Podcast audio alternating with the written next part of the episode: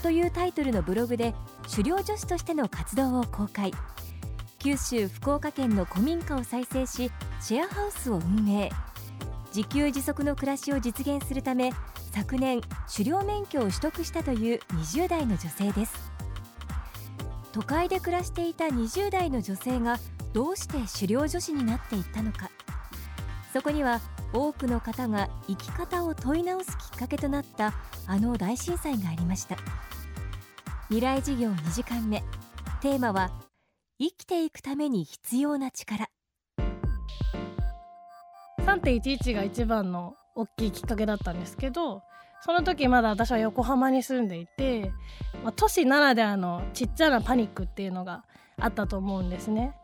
でやっぱいざっていう時にそのお金を持ってても役に立たないなっていうのをすごく感じたんですね。で食べ物がなくなっちゃって電気が来なくなった時に自分の暮らしが全然その成り立たなくなってしまったことにすごくショックを受けてしまって自分がどれだけ自分の暮らしを人任せにしてたのかっていうのをすごく感じてじゃあその人任せにしてた部分を、まあ、全部じゃなくてもいいから少しずつ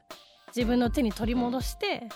その周りがどうなっても生きていけるような人になりたいと思ったんですよね。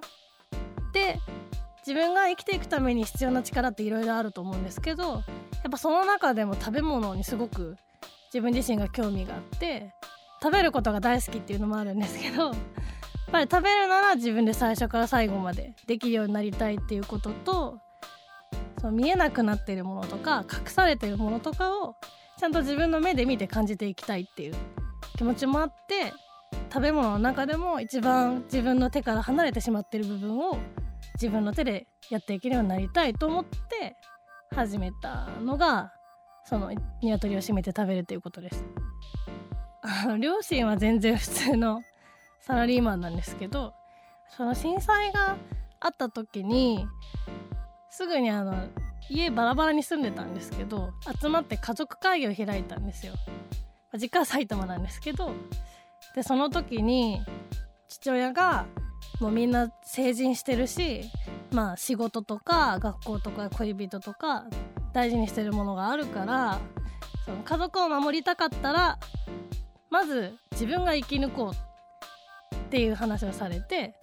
で自分自身がちゃんと生きてれば必ずどこかで家族と会えるしその時にちゃんと家族が助けられるからそのまずは自分家族一人一人が生き抜くことって約束をして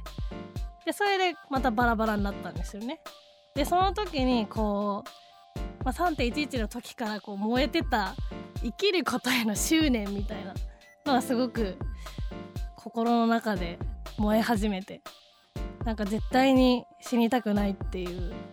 気持ちがその時にかなり強くなったんだと思います。あ仕事は実は去年の7月に辞めまして3.11があってからその一つのものに依存した暮らしをやめようっていうことを少しずつ考え始めていてそれは仕事にも言えるんじゃないかなって思い始めてきて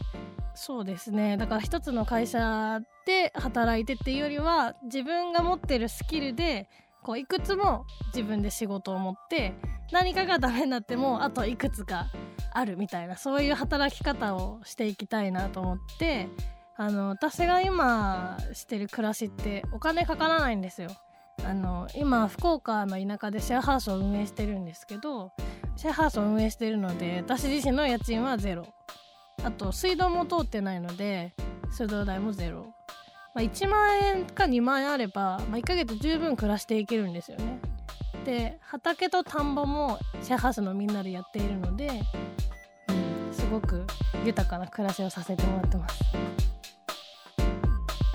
この番組はポッドキャストでも配信中です。バックナンバーもまとめて聞くことができます。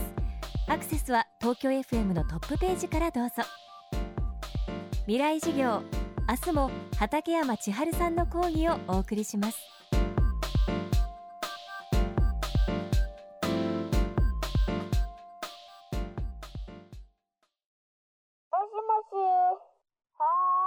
一本の糸でつながる糸電話。覚えていますか？今世界の情報をつなぐ糸は光海底ケーブル。NEC は地球5周分20万キロの実績で世界とあなたをつないでいます。NEC 未来事業。この番組はエンパワードバイイノベーション NEC がお送りしました。